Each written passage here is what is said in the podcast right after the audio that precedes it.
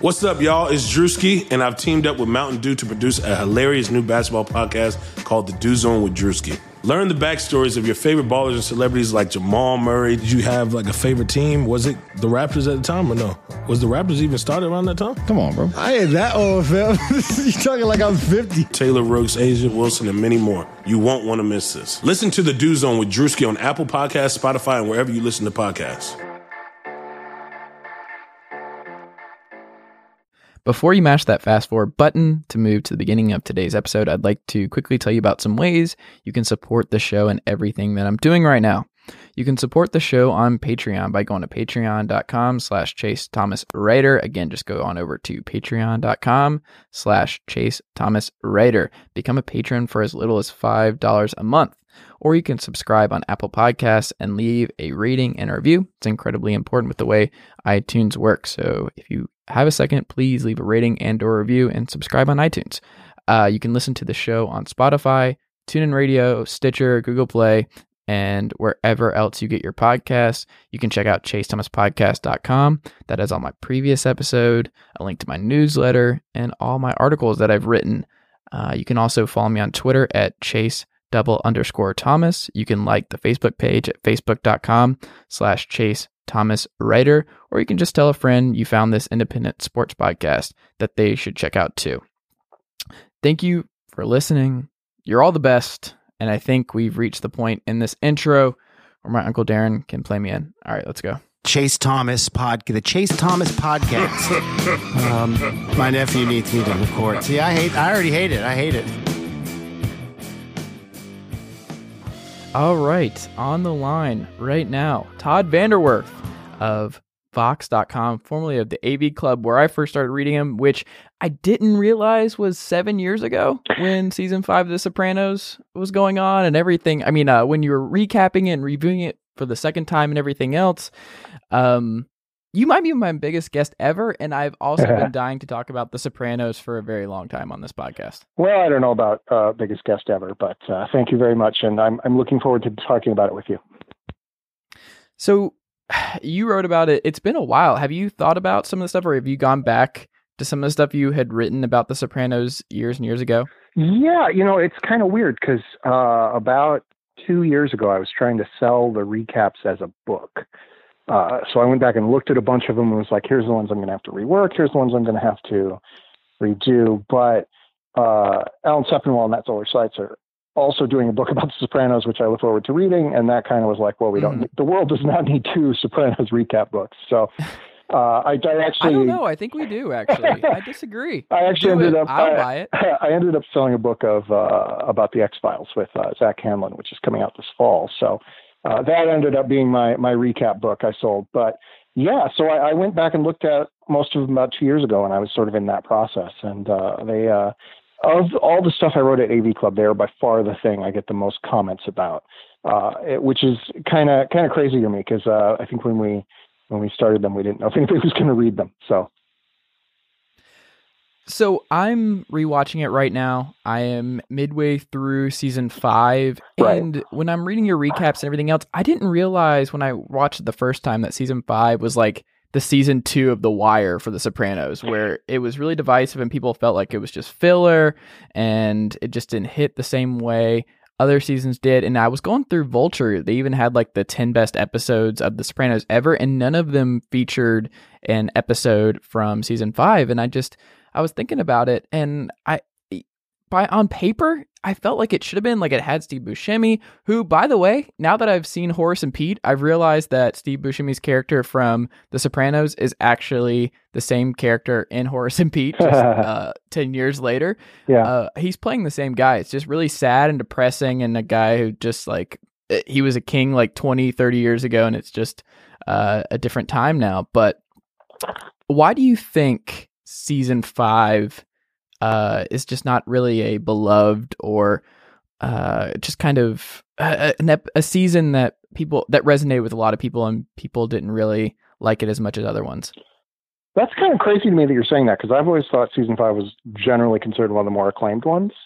Um, it's my, by far my favorite.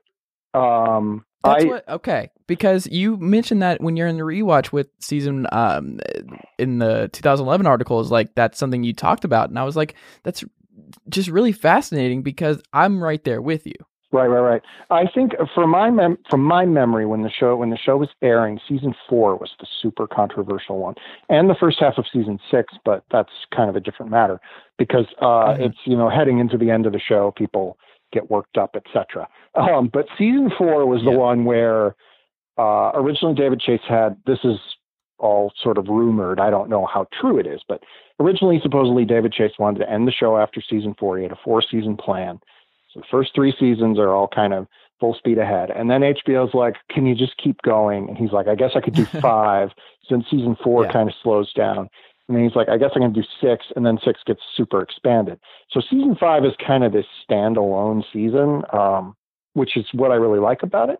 It's got my favorite episode Mhm. of the show, uh, Long Term Parking, which it's crazy to me that was not on that Vulture list because it's it's one of their Yeah, it's not on there. strongest episodes. Um, but yeah, Could it be the- that a lot of people were just kind of out? Uh, so, Where are you with that? Because obviously, if that's one of your favorites, then you must have been a big Adriana storyline fan. Because that was tough for me. I I didn't. I just. I, I didn't feel bad for her, I, and I know that's like her like off screen death and everything. It was brutal and everything, and it was just really sad that Christopher ended up choosing Tony and the family over her and everything, but I don't know. Like it's kind of like the Carmela situation, but on a smaller scale for me. Where Right. like the Carmela stuff I thought was way more interesting and compelling and just the back and forth there. But like Adriana was just kind of her and Chris's relationship was just the the I don't want to say the poor man's version, but just kind of I don't know, it just wasn't as compelling and as hitting for me. So I didn't really feel as bad when she ended up um I, I guess can we say spoilers for a show that ended uh over a decade ago yeah. um but i thought that was a great episode but i just i wasn't 100% in on the adriana fbi stuff You know, I really, I really felt for her because she ended up being in an impossible situation. Uh, the Sopranos of all shows is probably the most, of all the like great dramas, is probably the one that's most constructed like a novel. And so I see her death as sort of foretelling kind of what happens in the end as more and more prominent characters start to die in the final season. She's kind of like, this is a character who had no good choices, who got kind of boxed into this uh, decision that that ultimately cost her her life. Um, I think she's a really pure tragic character in a way the show didn't always do. I think it's worth noting also that this was the first season the show won the uh, Emmy for drama series, and the Huh. Ad- the Adriana arc won both Drea De Matteo and Michael Imperioli uh, supporting actor Emmys, um, which is uh, like at the time the Adriana arc was seen as like the best thing The Sopranos had ever done. So it, kind of surprises me that like uh, some people apparently aren't as into it. Um, I think I think she's one of the most sympathetic characters the show ever did in terms of yes, she knew what she was going into, getting mm-hmm. into to some degree, but she was she had a lot of outs with chris because i remember she, like the whole like the domestic abuse and Right. everything else and she just she overlooked a lot and i i don't know. It that was tough. Carmela's was just more complicated obviously the kids factor and everything else and I think she genuinely. I, I don't know. It maybe it was like screen time too, is we just get so much of Carmela and the way she's thinking in that situation right. versus Adriana. We see a lot of just her with Chris and those interactions of just it continually just being awful for her. Um, I will say the what really did hit me in that season. Uh, I don't know. Do you remember when they're like the movie nights every week with Carmela and all Yeah. the friends uh, coming over, and just her just being so depressed at seeing what her future was Yeah. because they all like talked about the movie for like 30 seconds before they all just change gears to just gossiping, gossiping about other people and just their marriages and everything else and it was just like um just really uh, unfortunate for her because she just realized that was that was her future Yeah, Um, yeah. so from that instance i thought that was just really that was really well done I think that I, I, I would agree with that, and I think that um, I would say the uh, the thing about that storyline is by the time Adriana starts to realize, yes, she does want out of this life, she's boxed in because the FBI has Mhm. information on her. She essentially has to now stay together with Chris, either until uh, she's discovered. Well, basically until she's discovered, because there's really no way she's going to be a mole for the FBI for the rest of her life. Yeah. Um, well, then again, there was a mobster who I'm blanking on his name, who was just the who asked for who was the he had the I always forget his name, but he had the child with MS and he asked for a raise. Um, I think that was during the season where he yeah. um, just gives them a little bit at here and there for the whole season. They never figure it out that he's a mole. So yeah, she could have gotten that, maybe gone that far, but that seemed like a outlier. It's it's definitely he's definitely an outlier. Like I mean, if you think back to early in the show, how quickly they sort of figure out Big Pussy. Um, yeah, it's it's pretty uncommon for an FBI informant to make it more than a couple years. So, uh, and I think that they use Adriana really well as a portent a portent of things to come. Uh, obviously, you mm-hmm. haven't watched the final season, but but the way they use her there, and I won't spoil how that happens. Is, oh no, this is a rewatch. I've watched okay. the whole show. So I, I am doing a rewatch. Yeah. yeah, yeah, yeah. yeah. I figured as much, no, but all, yeah. but yeah, the way that she's used, I won't spoil it for the listeners, and the way that she's used throughout season six is really well done. Um, and uh, especially like as the show sort of gets into notions of the afterlife in season 6 mm-hmm. I guess part of the reason season five also kind of bums me out is not just Tony Blundetto just saying things and talking about living in it. Besides living in when when Tony uh, Soprano calls Tony when he's like just uh like three o'clock in the morning asleep, and he's just like, well, outside of living in my mother's basement at whatever age, things are going pretty well and everything. Just like yeah. what's up? Um, super depressing. But uh, the most depressing thing for me was just the demise of Junior, and right. this is where it starts to really st- like he'll just forget things, or he'll repeat himself and all that kind of stuff early on. It just obviously gets worse from there on out because Junior's my favorite character, maybe in any TV show ever, and his one-liners will always be incredibly important to me and will always crack me up if I need to need a laugh. But him and Polly, I don't. Who would you say is a like had the better one-liners, Polly or Junior in the series? Uh, I probably I probably prefer Polly. Uh, I okay. I, I certainly like Junior, um, and I, I get why he's a quote unquote fan favorite. Uh, really, though, uh, Livia is uh, is I think really? the funniest one. I love her uh, her dark her dark uh, okay. I don't say sense of humor, but the way she says things that uh, she cracks me up. I don't know, man. Uh, I think I think you have to come from that kind of family. well, I mean, isn't that wasn't that character based off like David Chase's mom? Yes, and that's like the funniest thing about her. Brutal. Um, yeah, so I guess that was part of it. Um, I thought it was a really interesting Tony season too because we've just been. I was glad to kind of be away from Tony with a different uh, affair every season. I'm glad they kind of moved away from that. Yeah, and that just kind of seeing him scramble with no women in his life and just how much he was coming apart and just trying to live with themselves and I just he got more depressing, but at the same time, it was just kind of interesting to see him in a different state where he just he didn't have a base and yeah. just didn't know really where to go, and it was just it was obvious that he was starting to really lose it. And um, I thought that was this might have been the most interesting Tony season for me. Yeah, he's uh, definitely like the character who gets. He has a really good arc in this season in a way that like you look at um, some of the other seasons that precede this one, like season three, they really have to scramble because Nancy Marchand dies, and they have to figure mm-hmm. out kind of on the fly a way to tell Olivia's story without Olivia, and they do it ultimately through is it Gloria is the name of the character, um, Annabella Sciorra's character.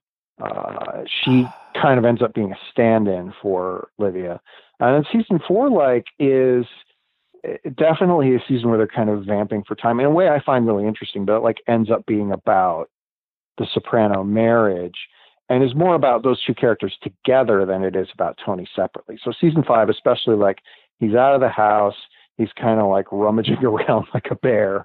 Uh, yeah, is ends up being which like, obviously is kind of a metaphor because there is a bear in yeah, the season that's yeah. rummaging around the house. He yeah. he ends it ends up being a really strong season for him and for James Gandolfini, and I think also for uh, Edie Falco though.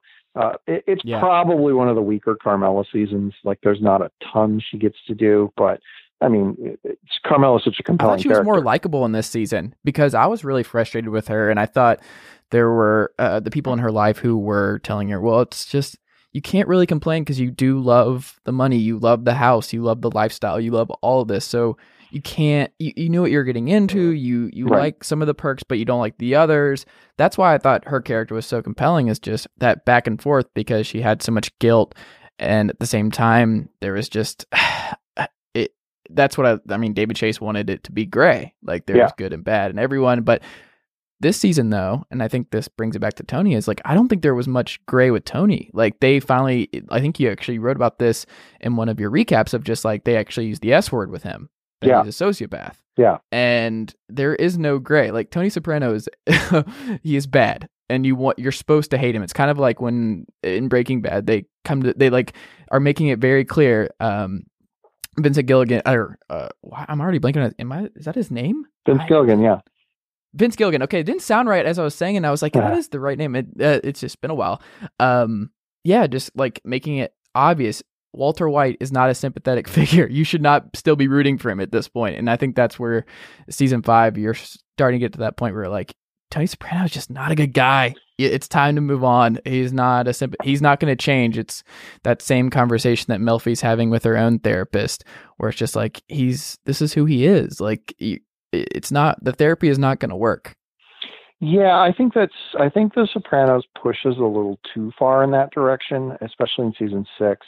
I don't think it's it's a huge flaw or anything like that, but definitely like uh, the Tony Soprano as a sociopath thing. I think lets Melfi off the hook a little bit in a way where David Chase is clearly trying to tweak the audience. Like one of the things I Mhm. think is interesting about season five is this is it's not the first season after the show had become a huge hit, but it's definitely the season that is most David Chase trying to push back against the hardest of the hardcore fans. Like Tony Blundetto is like, you think gangsters are cool. Well, here's Tony Blundetto, who's nothing like that.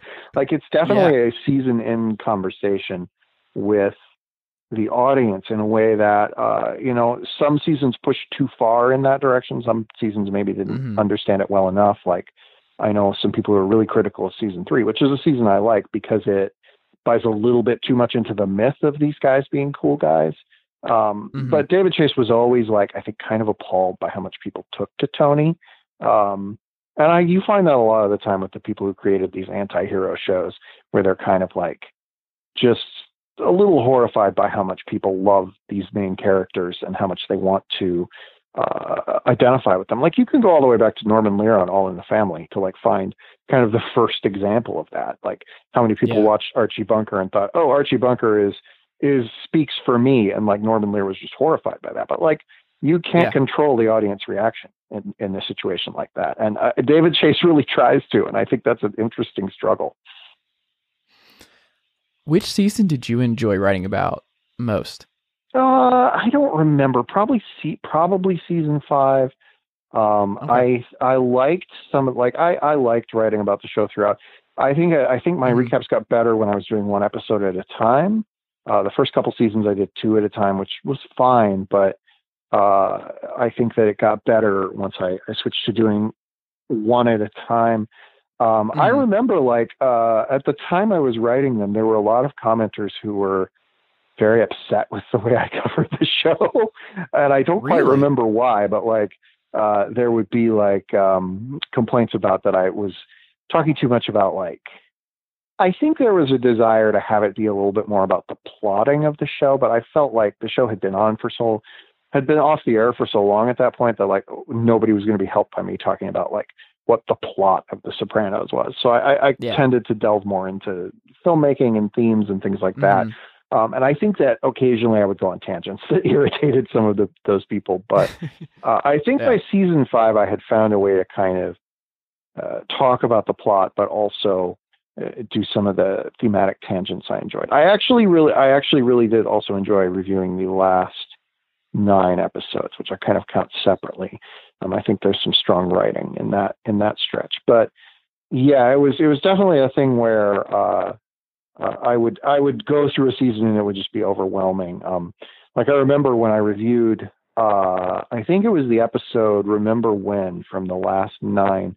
It was the day after the 2012 election, and like Mhm. it was supposed to go up at noon central or whatever time it was they posted on Wednesdays, and like I had stayed up all night watching election coverage, and it got to be like 8 a.m. and I was like, I got to write this Sopranos thing. So like, like I I just remember that um that whole period was writing Sopranos took a lot out of me.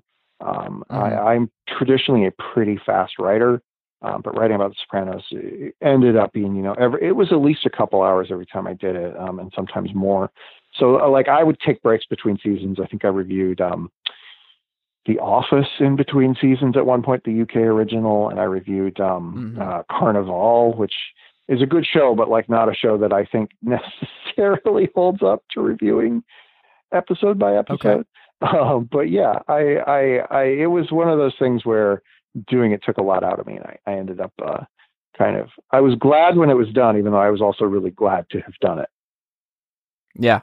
Well, you had a line that I that I pulled um in all of my readings of your stuff, and I thought it was really good. And it's just like this huge issue, and it kind of goes with The Wire and all the best shows ever. It feels like where you said the question of season five in this episode. I believe this was uh, an episode two recap, so it was the one right after the two Tonys.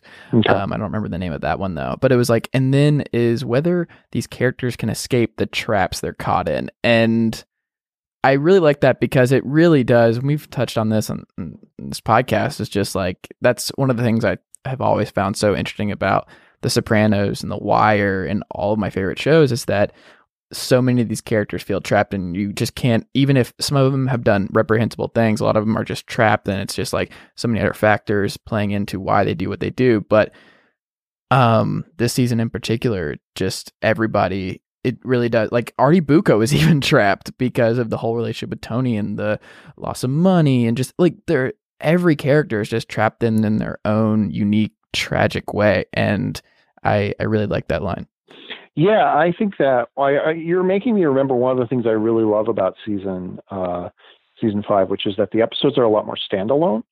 Um, Like Mhm. there's the episode where they have to clean up the bodies on the old farm. Uh, that's one I always think of in terms of like this is just Uh-huh. kind of a one episode problem.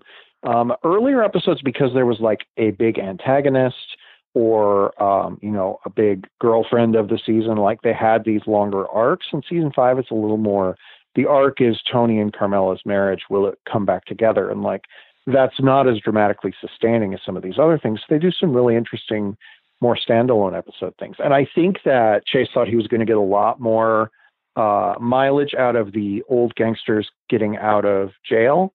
Uh, Mhm. There's one played by I want to say Robert Loggia.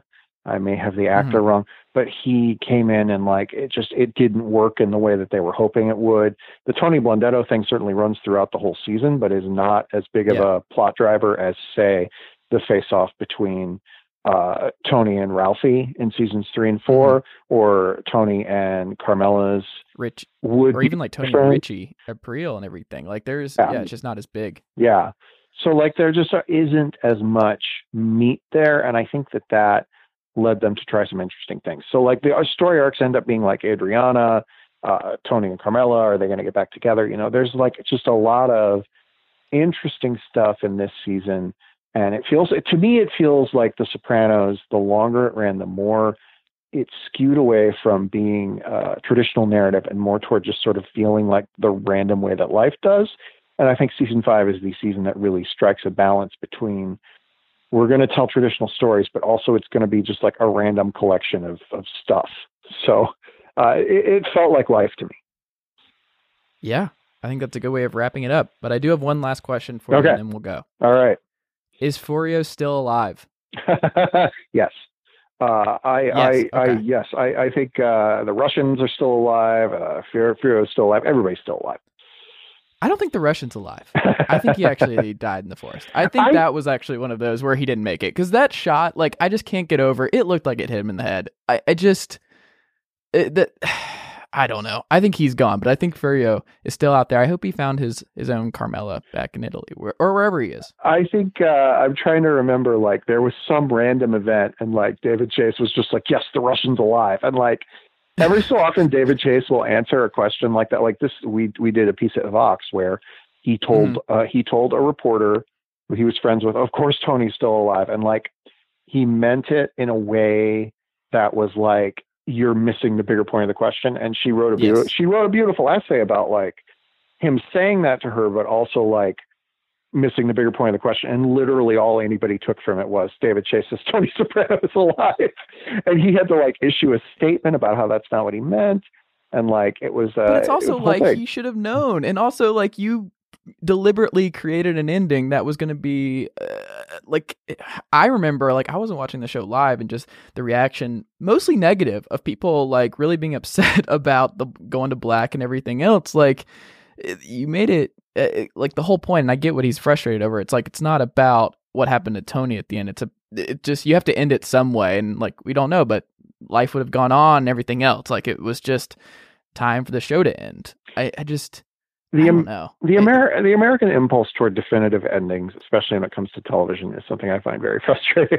So, uh, I like I and I love think it, it's frustrating for him too. I love the Sopranos episode. I love the Sopranos finale from the first, and like uh, that Okay. that jolt of feeling like your cable had gone out. It was brilliant. I loved it. All right. Well, Todd, I this has been a pleasure. I very much appreciate you taking the time tonight to uh, talk Sopranos with me. It was great, great, great fun. All right. Well, we can read you at Vox.com you're a critic at large. We can follow you on Twitter at TVOD. Um, what does that mean, by the way? When I first saw it, I wasn't 100%. Uh, is it TVOD? Is there something behind that? Uh, it's it's Tivoti is how I pronounce it, uh, and it is Okay. when I started my Twitter. It was before I had started reviewing TV professionally. Like literally, Mhm. literally, I think a month before I got my first gig at the AV Club. But it stands for TV on the Internet, which was the name of uh, oh, wow. the name of a podcast I did with my wife for many years. The archives are now offline uh, because we like the the sound quality is so terrible and like all this other stuff. But like, so it's it was tied to this podcast that no longer exists. But I kind of like it because it's five letters and um, it's much easier to tell people than like go look at Todd VanDerWerff or whatever. Um, Mhm. So yeah, it's uh, TVOTI Tavoti. Uh, that's also my handle on Instagram, I believe. Uh, so you can you can look for me on both platforms. All right. Well, thank you so much. Go read if you have not already gone through Todd's Sopranos coverage. Go do that because it's fantastic, and watch The Sopranos because it's one of the best shows ever made. Uh, Todd, thank you so much, and let's talk again soon. Okay, for sure. Thank you. Thanks, Todd. Bye.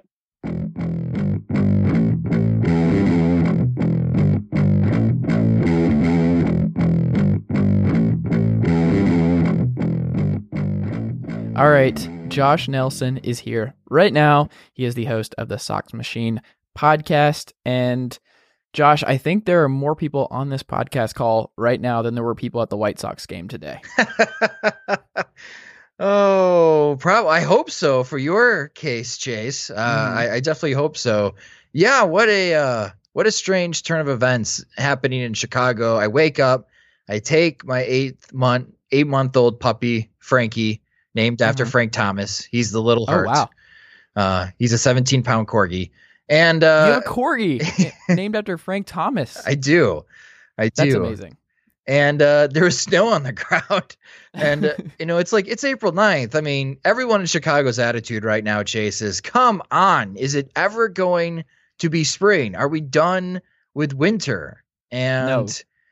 You know, unfortunately for Cubs fans, uh, you know, I always feel bad for those that buy opening day tickets because you got to take a sick day or you got to play hooky and you got to spend a lot of money for these tickets, right? It's always a hot buy and it snows out and that sucks. And the Yeah. Cubs are going to try to play tomorrow. Uh, the good news is there's a warm front moving in Chicago, so they should have no problems playing tomorrow, their first game at Wrigley Field for the year. But what do you do, man? Do you take another vacation day? Do you take another sick day from work to go to the game? I don't know how Yeah, you want to play that out. But yeah, I mean, for the White Sox, though, they have the sod father, Roger um, Bossard, and, uh, you know, he, the sod, Sod Father? his nickname is the sod father. You can't just drop that in like that is common knowledge for anyone outside of the South Side of Chicago. I have no idea, but that's amazing nickname. But uh, explain who is the Sod Father? So the sod father, he is third generation of maintaining the field for the Chicago White Sox. Okay, His grandfather was the first one at Old Comiskey Park that was across the street who maintained the field. Okay. And then his dad took over for his grandfather. And then Roger, uh, the sod father now, uh, took over shortly before the White Sox moved to their new location, which was New Comiskey and then U.S. Cellular Field and now Guaranteed Rate Field. Wait, Uh, was it called New Comiskey for a brief time? it was. It was. Wow. It was. You know what's weird? How I remember that is the change is I remember playing the MLB video games growing up, and I remember being confused when I was playing as the White Sox, um, in one of the like from year to year, and being like, "This is not the same park. What what has happened? Did they get like this? Is like I'm not like an uh, I, I didn't have my laptop. We were not on our smartphones, and it was just I was just not aware. And I remember being really flustered because I loved Comiskey and I loved the I do people call them the lollipop stuff? Like what was that? Um Oh, Comiskey. yeah. The the wheels, the spinning wheels. Yeah, loved them. I thought they were lollipops when I was really young. and I was like, "Oh, that's cool." They just had these lollipops like flying up. It was kind of like the pre maybe that was like the blueprint for the Marlins new stadium where they were like they put the carnival in the outfield. Yeah. Like they looked at old Comiskey and was like, "Oh, that's kind of cool." Because I will say, as a kid, I, I enjoyed looking at that when I was playing uh, MLB games. Yeah, the pinwheels. We actually incorporated Yes. the pinwheel into our logo at Sox Machine. I'm a big fan. The pinwheels are where the fireworks used to shoot off from the scoreboard. So whenever the Hmm. White Sox hit a home run or whenever the White Sox win a game, they shoot off fireworks. Uh, which could be quite confusing for some folks that live in the south side of Chicago. And oh my gosh, why are there fireworks? What's going on? Oh yeah, that's right. The White Sox must have hit a home run, or the White Sox won the game. Uh, when they had the old scoreboard, that's where they used to shoot off from the scoreboard. Uh, Gotcha. Now they they don't shoot off because they're digital pinwheels, and the White Sox can do very cool stuff with them. But yeah, that that goes all the way back to old Comiskey, and I love it. It's that's why we incorporate it into the logo. It does make it unique, uh, especially for White Sox fans, because obviously for Cubs fans they have the ivy, right? They have the Yeah. ivy and they have the Wrigley Field marquee. And for the White Sox, they got the pinwheels. There you go. Well, you know what uh, SunTrust Park has? Parking. Nope, not even that. has nothing because there's nothing about it that just like reminds you of Atlanta. Of any like it's I've been. It's a better park than Turner. There are better seats. You feel closer. It's more intimate. Uh, all those things are positive, I think, but ultimately, it's still just you look around. You're like, this is just like I, I don't I don't know. They took no chances, and I just when you don't take any chances on just if you're gonna put that much money into something, make it unique, make it something special. Like do something. Like Mhm. even though the Mets like kind of went a weird route by honoring the Brooklyn Dodgers with uh Citi Field, like Citi Field still like whenever I go to New York and I see it and I go right by it, it's still just like oh this is special and this is different and everything else and it's just cool, but like they took zero chances with SunTrust Park, and it will still annoy me. So two things can be true. One, uh, it can be a pretty good place to watch a ball game, and two, also one of the most generic parks in existence. Oh, that's a bummer. Yeah. Well, they'll only play there for like the next 50 years. Or, you know, with the way stadiums are going, it will be too old and outdated 20 years from now. So, Exactly.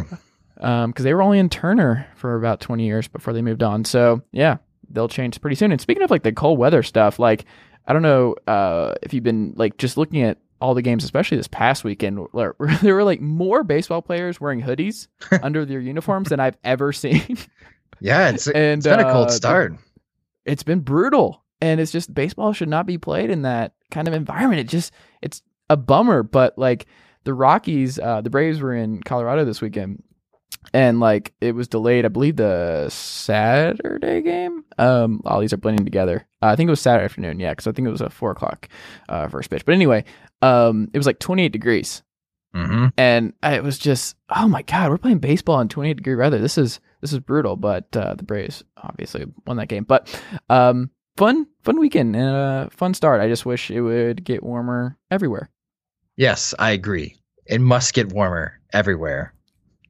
and you know do you know what a team that does not have to worry about being uh, red hot right now the los angeles angels who have red uniforms they have the two maybe you know it's amazing and i'm just i'm really happy about it because Mike Trout deserves Mhm. um, some more attention, and I think with Shin, uh, Shohei Otani just being as good as he has been to start off, like I think that brings more attention to Trout and those two just becoming superstars on this team for the next uh, couple of years at least, depending on what Trout does with his free agency down the line. But I, I do love that the Angels have another superstar and they have been able to fix what looked like a very frustrating Kevin Garnett, Anthony Davis like run for Trout in Los Angeles, where it was just the superstars just stuck in a bad situation with a bad team for the next couple years and it's just wasting his prime. But now, new life.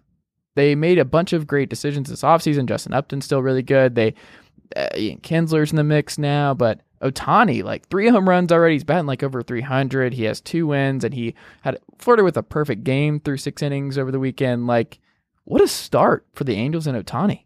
It is a terrific start. Before the season began, I was making my 2018 predictions, and a lot of people went chalk, went with the same teams that made it the postseason last year in the American League. And what I noticed, Chase, is that since they have introduced the second wildcard team, at least three teams from the season before do not make it into the postseason of the American League. So pick three of the following five teams Cleveland, the New York Yankees, the Boston Red Sox, the Houston Astros, and the Minnesota Twins. The trend says three of those five won't make it to the postseason. Mm-hmm. And that's why I was pretty high on the Angels and I picked them to make it to the postseason. I think they will have a wild card spot behind the Houston Astros. I still have the Astros winning the American League West. But I do think that Shohei Otani, as you mentioned, was that shot to the arm for the Angels, but they just didn't stop when they won the Otani sweepstakes. They got Zack Cozart to play third base besides Simmons, which, by the way, he's the best defensive shortstop in all of Major League Baseball. You mentioned Ian Kinsler, and maybe getting Kinsler out of Detroit will give him a spark with whatever, how much energy he has left. I mean, he's still a terrific baseball player, even though he's older than 32. And you still have Albert Pujols, who's more of a DH, but maybe that could rejuvenate Albert Pujols, who is going to have a Hall of, he's going to be in the Hall of Fame, first ballot Hall of Famer without a doubt. And i- is that enough to support Mike Trout? And can Mike Trout stay on the field? And can Otani pitch well enough to be another spark on the starting pitching front for the Angels? And right now, after the first week of the season, he is checking off all the boxes. And for everyone that before the season began, listening to MLB radio, that Otani should start the year in double A. I thought that was absolutely crazy. I mean, it's just Yeah. spring training. So what if he didn't pitch well? You won't really know what he has until he's in the major leagues. Man, don't those people look stupid right now?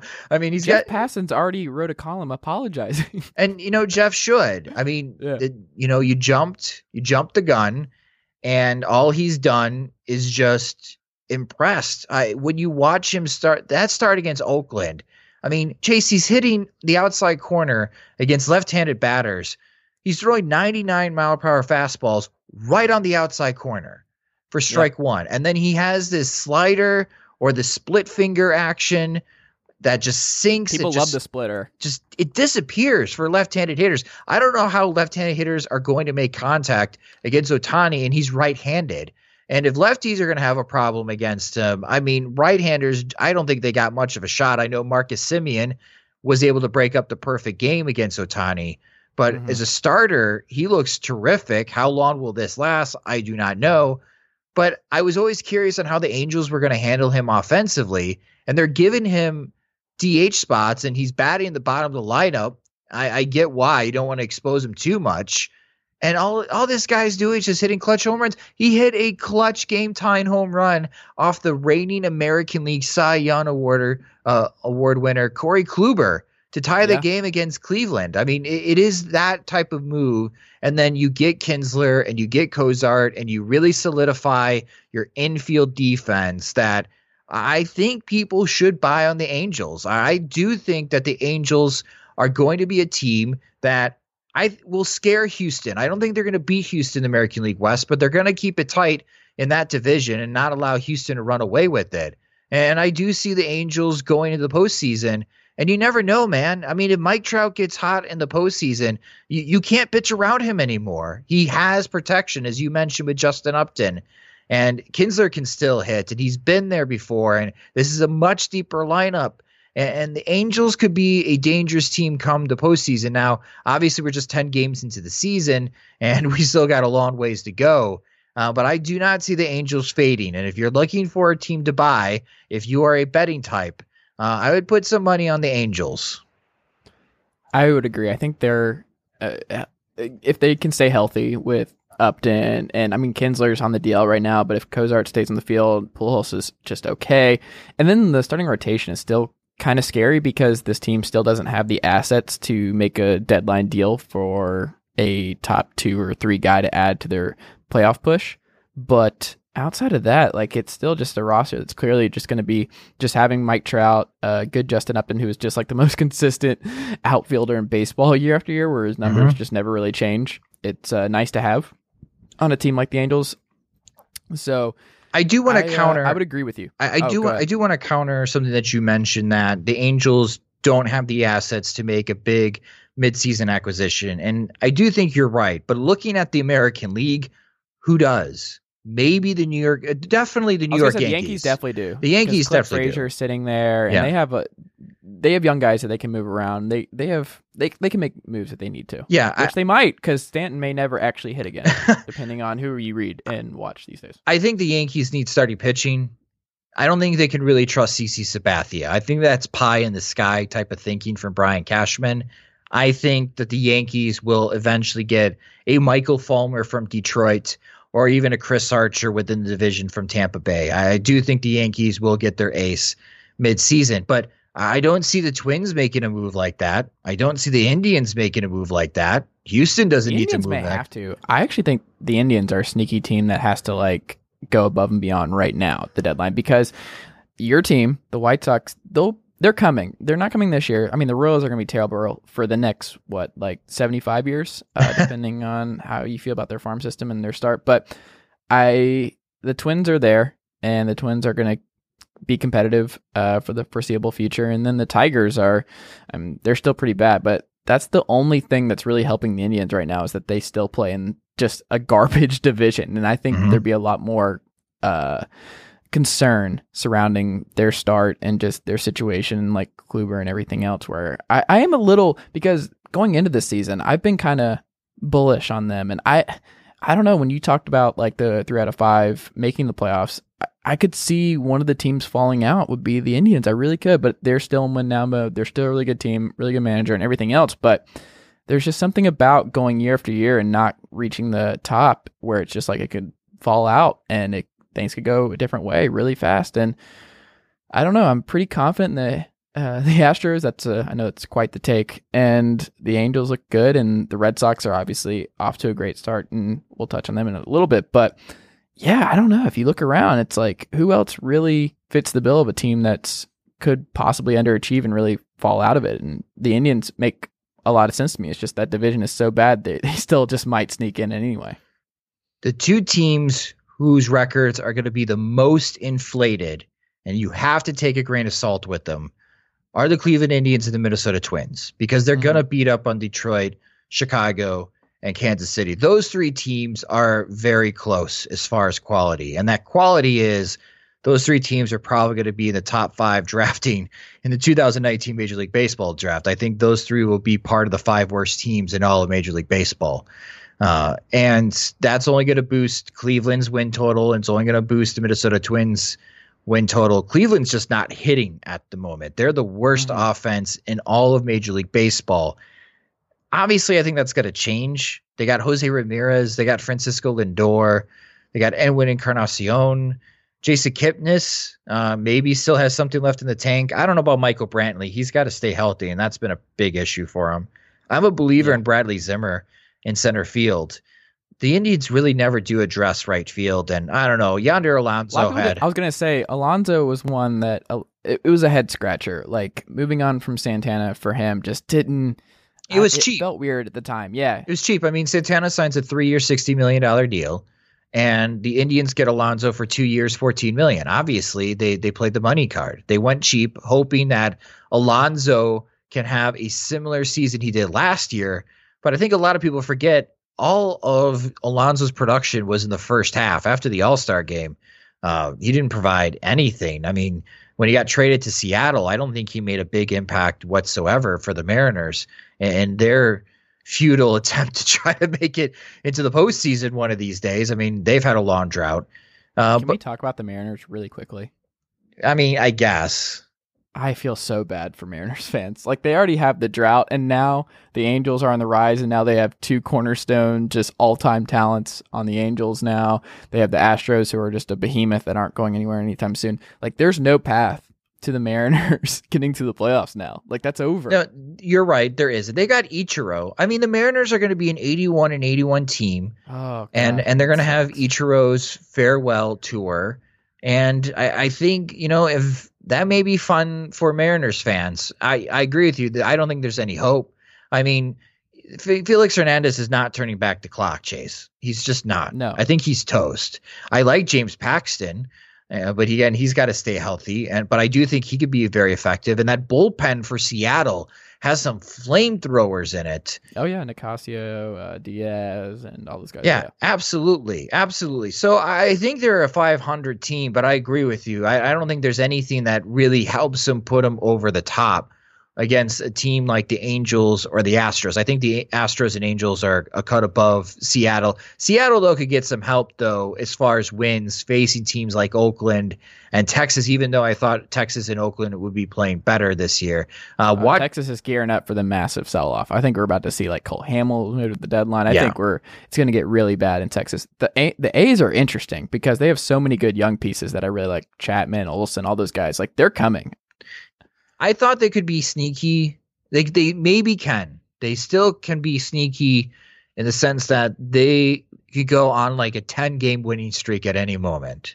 Yeah. And really shake up the American League and really catch some eyes uh, throughout the American League, especially the West. Yeah, they could. They and could make it difficult. Like, yeah, because I think they're kind of in that Blue Jays Orioles boat just on a different level. Like, I mean, obviously the Orioles and the Blue Jays are spending, but it's more of just like no one really thinks that they can really challenge for a playoff spot over the course of a full season, but they still have enough firepower that they're going to be a potential problem. Like, I love Piscotty. I love that deal for him. I still I, like. I'm Khris Davis is awesome, and I think this rotation is still it's young, but it's going to get better. Like Chapman is just really really good. I just I think they're coming. I think the A's, it would not surprise me, like you said, if they went on a 10 game run, if they really made things interesting or made a wild card team sweat, that the A's uh, might eventually um, close the gap and get close there. Yeah. And I think that time is coming soon for Oakland A's fans. I think they just need to figure out where they're going to be playing baseball in the near future and find a location for their new stadium. Uh, so I, I, think with the American League West, I, you're looking at a two-team race there. In the American League Central, I think that's a two-team race there. In the American League East, I know Boston is off to a terrific start. I still think they're going to miss the postseason. They're the oh, one. Wow. They're the one team that I thought out of the three out of the five were not going to make it into the postseason, and hmm. the reason is that I don't trust the starting rotation after Chris Sale. I don't okay. trust David Price. I don't trust Rick Porcello. I don't know what the status is with Steven Wright. I don't know who their fifth starter is. And if at the, any point in this season, if it's just Chris Sale and then four other guys because David Price is on the DL and Porcello goes on the DL, uh, Boston could be in trouble uh, because I think Toronto's got really good depth, and I like Toronto starting rotation. Their bullpen is a little bit iffy trying to get the ball to Roberto Osuna. Um, mm. But as soon as you get to Osuna, you're in really good hands. The Yankees have a terrific bullpen. They need a starting pitcher. They've got the prospects to do it, and I think they will. And that will give the Yankees a boost. And I, that's when I look at Boston and say, you know, man, they're doing really well. And if they didn't blow the one to nothing lead going to the eighth inning on opening day against Tampa Bay, where they gave up three runs at the bottom of the eighth inning. We're, we're talking about the Boston Red Sox being nine and zero, and my last statement sounds really stupid, and it may sound really stupid at the moment uh, for a team that's eight and one and is tied with Houston for the best record in the American League. But again, while they are off to a terrific start, I just worry about their starting pitching if it can hold together. If they can hold together, then yeah, I can see Boston winning the American League East. I don't think it I- will, and I see the Yankees and the Blue Jays being ahead of Boston, where Boston misses the postseason. Toronto is in that wild card game against the Angels, and the Yankees win the East. The Blue Jays are interesting. I mean, they're off to a great start. Um, I'm still really concerned about Donaldson. Tulowitzki like started the season on the DL, and they still have a lot of health question marks. But you know, Vlad Guerrero Jr. is coming, so that's fun. But the Red Sox, I, I keep thinking about Michael Baumann's piece on the Ringer that kind of uh, highlighted just the sad situation for the Red Sox coming into the season where they built this great empire. They have drafted really well. They've flipped their assets really well. Dombrowski's done a really good job. And they have all this talent. You have Mookie Betts. You have all these guys. And then you have the big time hitters. You went out and you signed JD Martinez um, to a much more team friendly deal than Giancarlo Stanton. And you still, like, everything just looks right. And this is just a good team and, like, everything makes sense. It, the team should be really good. But at the same time, they don't have the firepower or the assets that the Yankees have. And they, um, the Yankees will eventually get to the point where the Red Sox are, where they'll like eventually these prospects are going to run out and they're going to be stuck with the team they have. That's where the Red Sox are right now, basically. But that team is still really good, and I think they're still going to hit enough to like even like you said with the question marks with the bullpen and the starting pitching. I think they're just going to hit well enough to make the playoffs at the very least again. Okay. I mean, again, if they can stay healthy, if David Price can stay healthy and be effective, if Porcello can maybe capture a little bit of his magic from a couple years ago when he won the Cy Young, I, I can see where you're coming from, and I would agree with you that yeah, Boston could win the American League East. I'm just not confident in those two things happening, and I think the opposite is going to happen, and that's why at, before the year started, I have the Yankees winning the division and the Blue Jays being one of those surprise teams in 2018 and earning a wild card spot. as a lifelong supporter of the Baltimore Orioles are actually okay. Uh, they were my. I can't quit them as long as Machado's on this team, and I've gone back and forth on that with whether or not they should trade Machado at the deadline. Whether or not I, I still think when you're the Orioles and you get a prospect like Machado and he's just as good as he is, and he's just been awesome at short to start the year and everything, but he, uh, I would not trade him, and I would still go like I, like the Alex Cobb stuff made sense, and I would still keep going. Like, don't blow it up, Baltimore. Keep trying. Keep making everybody lose their minds because the Orioles just they never go through a full rebuild. They're never really contending. I, I'm ready for them to get over the hump. So, like your Blue Jays um, optimism, I share that with the Orioles. I'll never quit them as long as Machado is an Oriole. They can hit. I mean, there's no doubt about it. Yeah. Baltimore, they can hit. And that was a good series they had with the New York Yankees. And maybe their bullpen will help out. I mean, Dylan Bundy is probably your American League Cy Young Award winner uh, after the first week of the season uh, on, Yeah. on how well he's pitching. Uh, That's a good rotation when you think about it with Alex Cobb, Tillman, Gausman, Cashner, and Bundy. Like that's, I mean, the Red Sox would love to have a rotation like that. Uh, we'll we'll see. We'll see. We'll see Okay. how, how long it lasts. I, I'm not confident Baltimore. I had Baltimore finishing fourth in the division uh, before the season began. I could see that. Yeah, I could see anywhere from fourth to first. I I just they could the- surprise. They're so weird. they the- are the very Orioles are weird. weird. They're incredibly weird. Like ever since Buck Showalter has taken over the team, it has been like 96 win season, 66 Yeah. win season, 96 win season. Like, and it just feels just like never know. Exactly. You never know when he just works his magic and gets his team to perform well during the entire regular season. I will say this the one team that I think could possibly pull off a Manny Machado midseason deal would be the St. Louis Cardinals. Hmm. Watch out But if you're the Orioles, would you do it? you know, it Or depends on what you get back. It depends what you get back from the Cardinals. It really does. Okay. It really does. If you can get a near ready major league player in return and you know that you're 10, 15 games back of whoever is leading in the division, might as well because what? You're going to get a draft pick back from Manny Machado? Uh, you can do better than that. Okay. Well, you got Jones, who's probably gonna be gone the year after, and I mean the Chris Davis deal is not great. um, but yeah, I don't know what they do there. I just if you, I would just write it out, and I would be buyers at the deadline this year. I would keep Machado, do what I can to shore up the rotation, add another bullpen guy, like maybe make a, an addition at third if you can find it, or another outfield guy. But I. I don't know. If I'm the Orioles, I just ride this out because you're not you don't get guys like Machado very often and I want I would see it through if I were them, even if there was a really good deal on the table. I would just do that, and if you lose Machado to the Yankees or whoever this winner, then you blow it up, trade Jones, and then just really go through a full painful rebuild. That's what I would do. Okay, but you just signed Alex Cobb to a three-year deal. You, oh, you did. Not great. Not great for Alex. yeah. Yeah, it'd be interesting. But, um, Baltimore's in a sticky spot right now with the whole Manny Machado thing, without a doubt.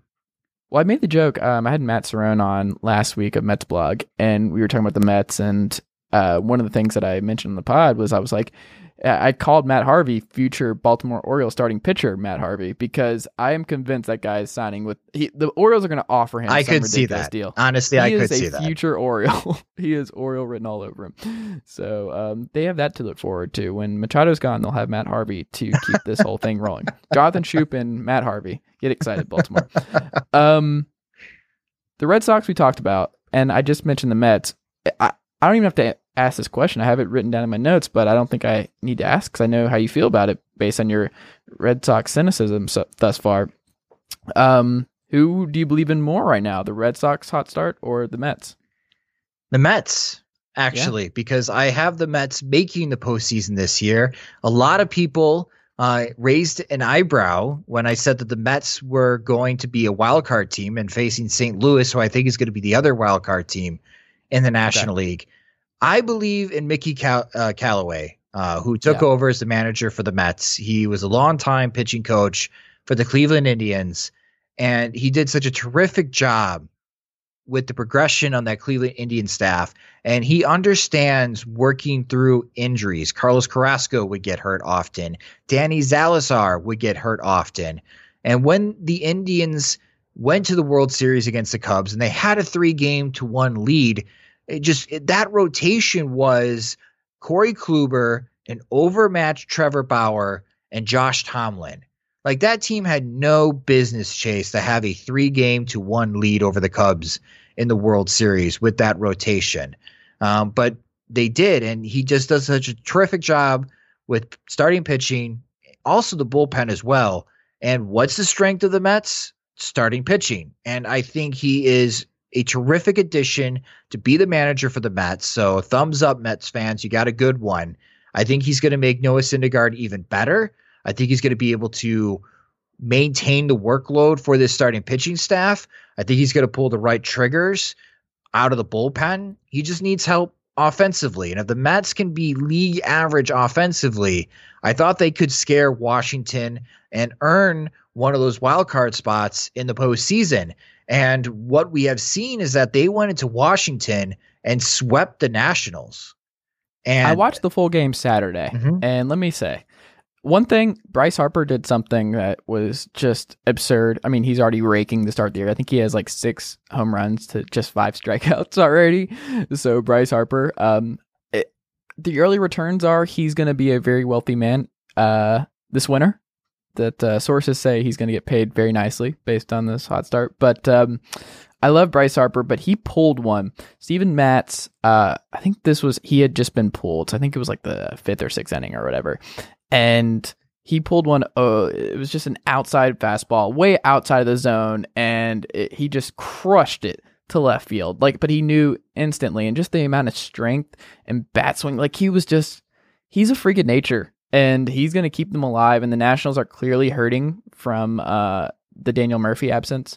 But Anthony Rendon got tossed in one of the most ridiculous situations I have ever seen in baseball. Like he just paused, didn't say anything, and the Mets broadcast booth, who I was watching through, Keith Hernandez especially was just dumbfounded. Like he didn't say anything, and the ump just tossed him for nothing. And then uh, Davey Martinez came out and uh, lost his mind, and he got tossed. But I encourage anyone who has not seen uh, Anthony Rendon's uh, ejection in this game uh, to go do so. So it was a really fun series. But uh, what I saw from the Mets, though, a nobody should ever run on Juan Lagares. Don't know why people are still doing that. True. And two, they really need Michael Conforto back because that lineup is just um, I think he's back this week, but um, or he's healthy now. But uh, you just need they really need him because this lineup outside, like it just gets really weak as you get closer to the bottom. But Travis d'Arnaud looked good and he's off to a good start. And They need him to be really uh, good at the five spot. But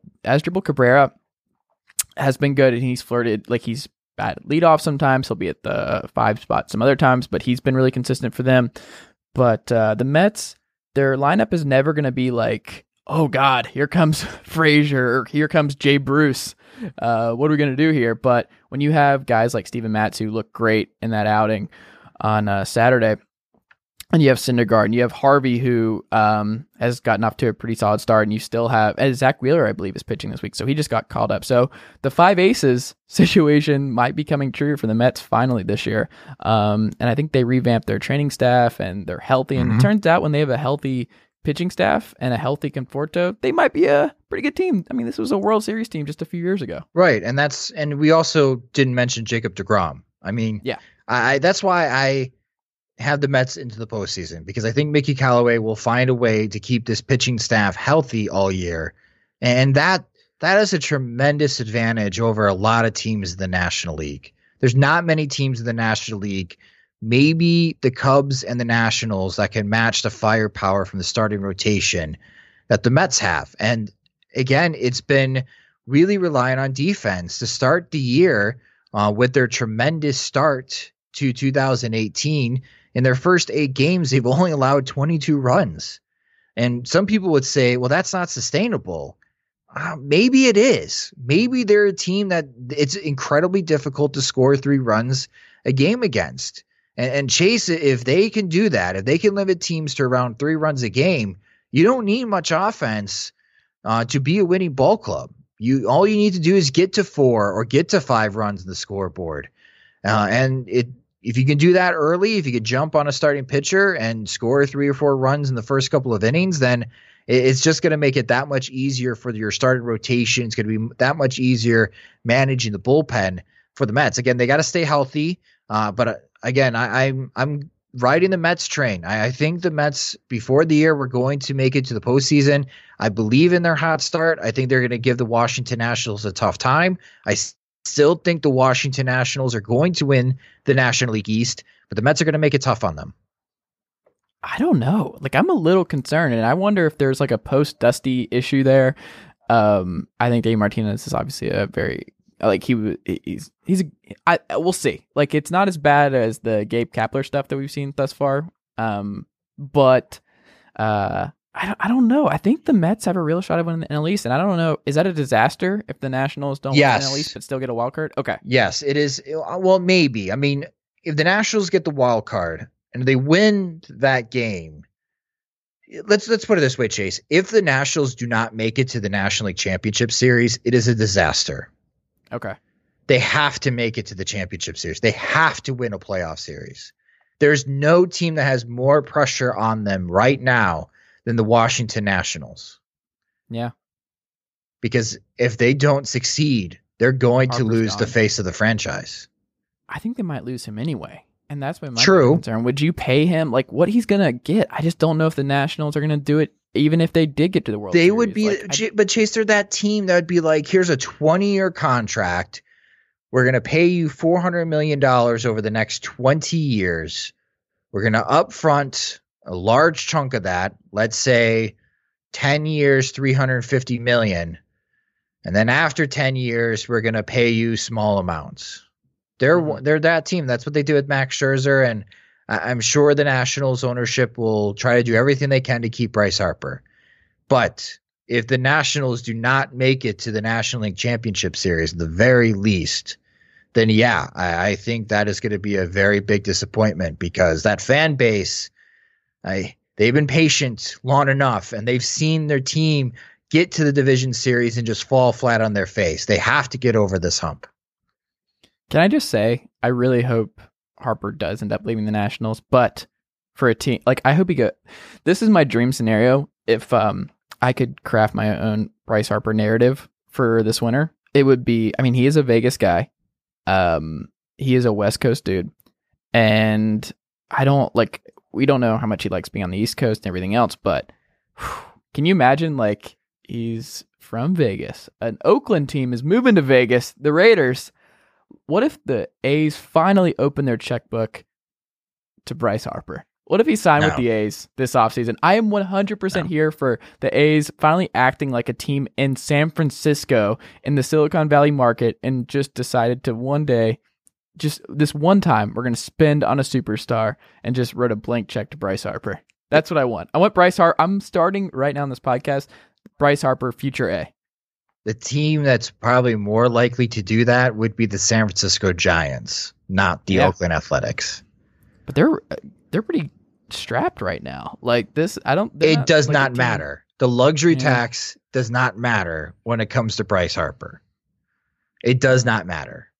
The Yankees will go after Harper. I don't want him to go to the, The. Dodgers will go after Harper.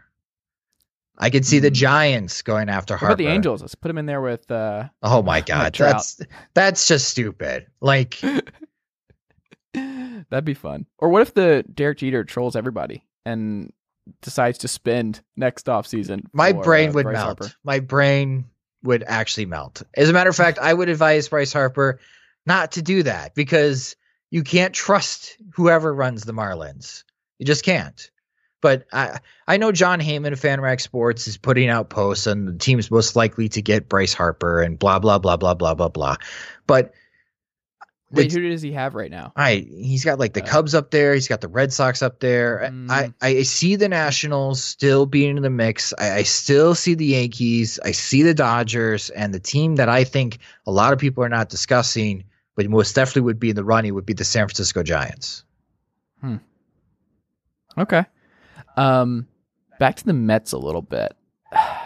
They're like their outfield set, like Conforto, Cespedes, who is off to a good start, which is important for them. They need him to stay healthy and uh, energetic and just stay uh, consistent for a full year. That would be huge for them. And then you have Jay Bruce, obviously, in right, uh, where they could upgrade is just I don't know if they can get somebody at short. Like Rosario's fine, but I would like to see them add somebody like in the in the middle of the infield, or maybe a first baseman because I don't love Flores and Gonzalez there, but I, I'm interested to see what they do uh, at the deadline because they really don't have that many holes. And it turns out when you have five dominant starters and then Vargas waiting in the wings, if one of them goes down, even though Vargas is the one that's down right now, uh, you're in good shape.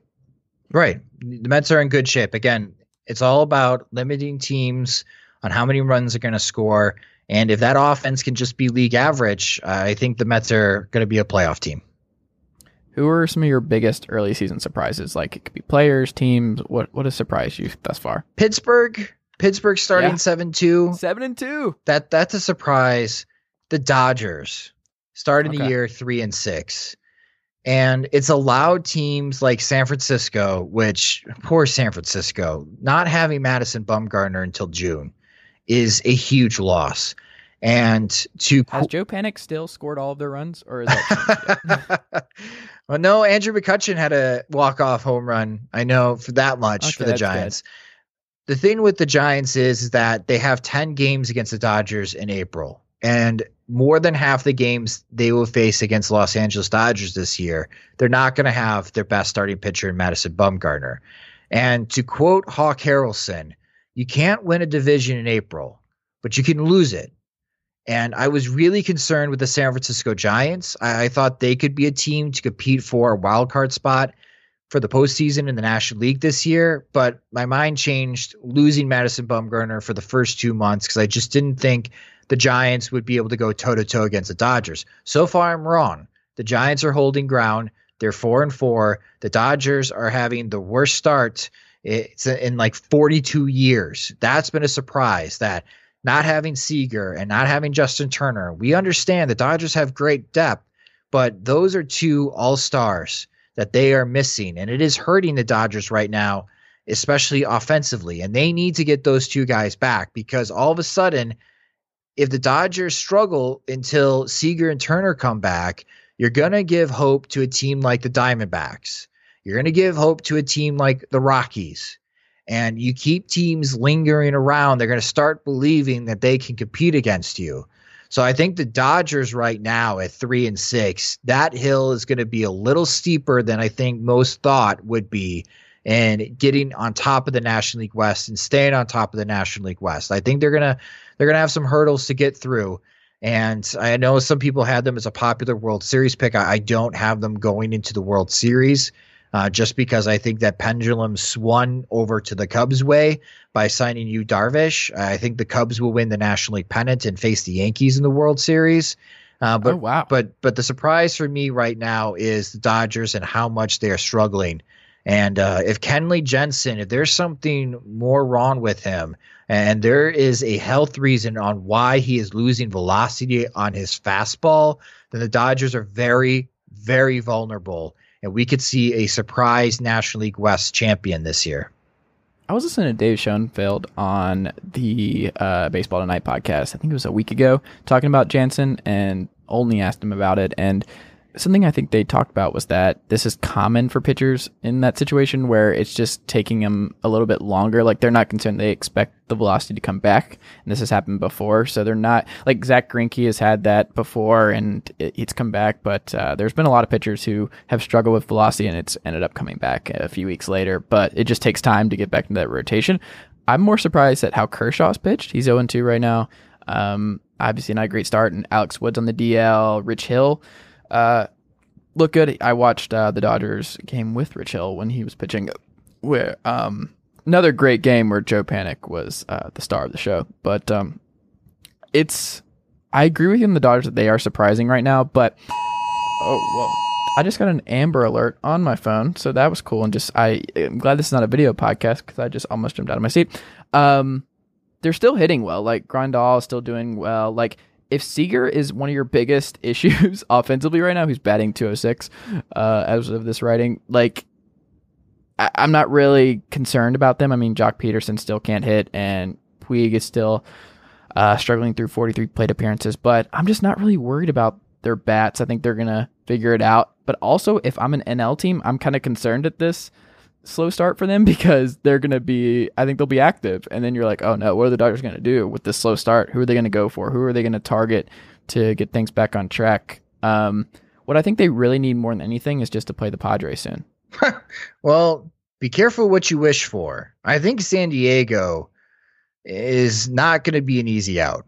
Did you see the way they lost this week? I did. the I mean, the pop fly. As as a Incredible. White Sox fan who has been arguing with Royals fans for years about how overrated Eric Hosmer is, for that to happen to him, oh yes, it brought some joy to my life. Wow, brutal. Um, yeah, Pir- I mean the Pirates, the Padres, man. I, I just they're brutal. they're I mean, coming. They still have the they're coming. How many years are they still coming? Like we, I get they have. I, I mean, depending on who you read, I think they're a number one or number two farm system in baseball right now. But I give them. I don't know. Three years, they're going to be dangerous. Three years. Three. Years. I think they're three years away from being three years away. They're like the Bruno Caboclos of Major League Baseball. Um, yeah, I don't know. The Pirates.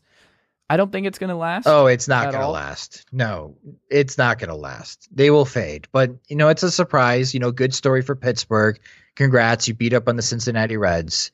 You're 7 and 2. Uh, yeah, I mean, Can they've I scored 58 runs so far this year. It's a good story because I felt bad for those fans losing McCutchen and just this team kind of going back into a painful rebuilding phase after. Well, I don't know if it's so contending. much of a rebuilding phase, maybe reloading. They have a solid farm system. They just needed these guys to play up to their potential. I mean, I, I think Josh Bell is going to be a monster. Okay. And Polanco can hit, and Marte, if he doesn't, you know, if he stays off the PEDs, I think Marte and Polanco is a great one-two combo. Uh, they're giving Colin Moran an opportunity at third base when he lost that opportunity with the Houston Astros. Obviously, to and Alex Bregman, right he is hitting right now. Uh, but Taillon and Williams and Kuhl, uh, you know that, and even Glasnow. If Glasnow can become a starting pitcher for Pittsburgh, uh, you know they would be a tough out if they got to 500. I think that's a huge accomplishment. Uh, but I don't think that the the Pirates are in a rebuilding phase. I think that they're more of a reloading phase. And by moving Andrew McCutchen, you give an opportunity, maybe like a Corey Dickerson, as they signed uh, into the fold. And you know, right now Pittsburgh is just hitting very well offensively. They're on a tremendous start right now. Again, like I mentioned, 58 runs in nine games. Uh, that that's that's that's a pretty good job. And uh, if they if this young pitching staff, I mean, if they can hold their ground, they they could be someone that surprises because this offense is sneaky good. It, will sneak up on you, and they can score runs uh, in bunches. But you mentioned that the Mets need middle infield help. If the mm-hmm. Pirates fade, I wouldn't be surprised if, if they make a deal for Josh Harrison. Yep, absolutely. He's, he feels like a future Met. That's perfect for them too. Yeah. And he was already like he was upset at their offseason choices anyway. Like there was some rumblings where he was not thrilled with what was going on around them. Um, but uh, yeah, that would that makes perfect sense. Can I say the on the flip side, a team that's gotten off to a horrible start that I think is going to come back and flirt with 500 this year? The Rays. No. Yeah. No. It's happening. No. They, no. No. No. No. I, no it's going to happen. I'm telling you. No. No. Chris Archer is going to be a Ray full season. Like they are going to. Chris Archer is going to get his butt traded in July. I don't think so. Yeah, I do. Like everyone's struggling to hit right now for them. Like because they suck. It's going to keep. Tampa Bay sucks. Tampa Bay is going to compete with the Miami Marlins for the worst record in Major League Baseball. I don't think so. Yeah, they're gonna be I, annoying. They're gonna come back. Like CJ Cron is gonna like he's gonna start hitting. I think Chase. They're they're going with a three man starting rotation. It's not great. I mean, and they no team got sucker punched more with injuries during spring training than the Rays. I mean, yeah, they had like Brent Honeywell was available. You know, if they didn't lose like three pitchers in spring training, then yeah, I would say, you know, I agree with you. The Rays still could make a comeback. No. No. They have a lot of first rounders in no. the starting rotation right now. I think uh No, Chris I, I don't know. Chris Archer's gonna finally get moved. I don't think he is. I really think they're just gonna keep him hostage for the rest of his career. That's mean. That's borderline rule. I mean, I'd like him on the Braves, but then again, I don't want the Braves to get sidetracked from trading for future Brave JD Realmuto. So, um, he's the one. Like the Braves have no catchers right now. Just as an FYI, like they're all they're all they're gone. all hurt. I'm a big Tyler Flowers fan, mm-hmm. and yeah, it sucks that he's hurt because he had a really good year for them last year. Can you explain to me how he turned into a really good catcher once he got moved to the Braves after like 10 years of mediocrity in Chicago? You know, I don't know. I really don't know. He was really working well in his framing. It's just offensively, it wasn't there at all uh, with the White Sox. All of his value was defensively, and he had a great rapport with Chris Sale. And, you know, the White Sox catching wise has just been lacking since they parted ways with Tyler Flowers. I think getting the Wellington Castillo in the offseason will finally allow the White Sox to bounce back at that yeah. position. Uh, but yeah, ever since Flowers went back to Atlanta and he's been hitting the ball in combination with his very good job of stealing strikes and framing and working with the pitching staff. I mean, he had a great year last year. It's just uh, disappointing that he's hurt. Well, there you go. Josh, this has been a lot of fun. I'm glad we were able to touch base and talk some baseball. I'm glad baseball is back. I am too. I am too. It'll be interesting where everything is from a month from now.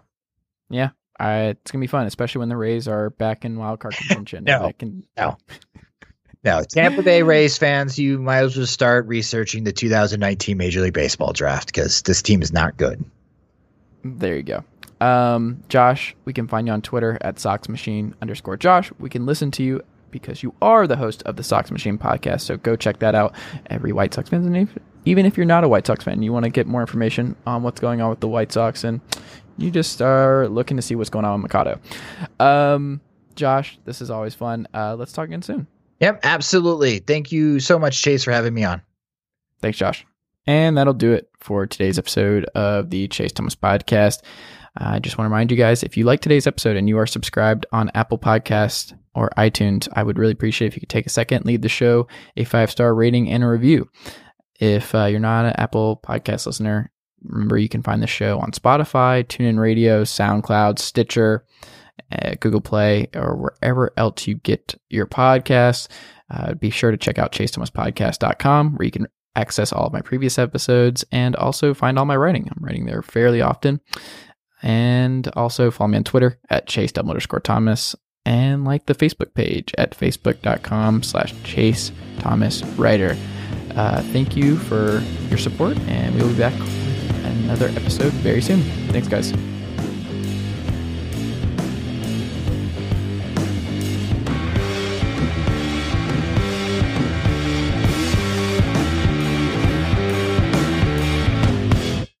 Sugar Ray Leonard, Roberto Duran, Marvelous Marvin Hagler, and Thomas Hearns.